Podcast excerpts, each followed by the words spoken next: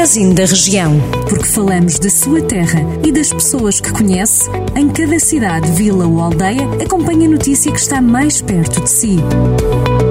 Magazine da Região, edição de Micaela Costa. Em Mangualde estão a ser criados esta semana centros de testagem à comunidade.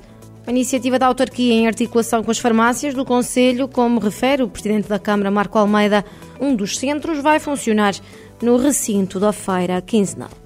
O presidente da Câmara de São João da Pesqueira disse que espera que a requalificação da ponte e viaduto da Ferradosa seja o salto necessário para fazer a ligação ferroviária à Espanha. O presidente da Câmara de São João da Pesqueira, eleito pelo Movimento pela Nossa Terra, defendeu em declarações à agência Lusa que, se isso vier a acontecer, deseja que toda a linha, principalmente até à Régua, passe a ter melhores condições.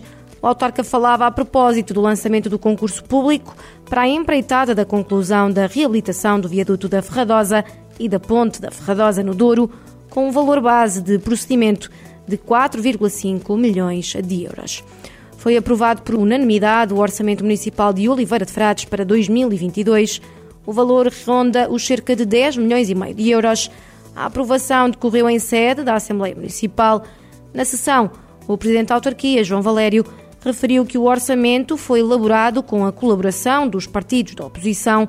O autarca destacou a aposta na juventude, com a inclusão do Orçamento Participativo Jovem, que visa criar propostas mais vocacionadas para a juventude, e o lançamento de um prémio de empreendedorismo jovem. Entre as apostas previstas está também a criação de um centro empresarial e comercial na zona industrial da vila. João Valério, presidente da autarquia, disse ainda que algumas empresas o contactaram e manifestaram bastante interesse no projeto e fazê-lo em parceria. Outras das novidades passa pela criação de uma universidade sénior que pode arrancar no próximo ano letivo. O orçamento de Oliveira de Frades para dois mil e vinte e dois prevê um saldo de gerência superior a um milhão de euros.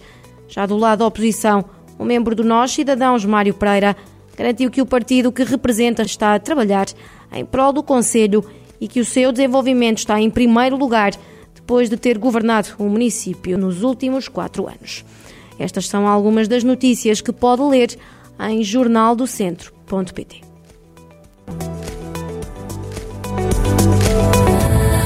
Jornal do Centro, a rádio que liga a região.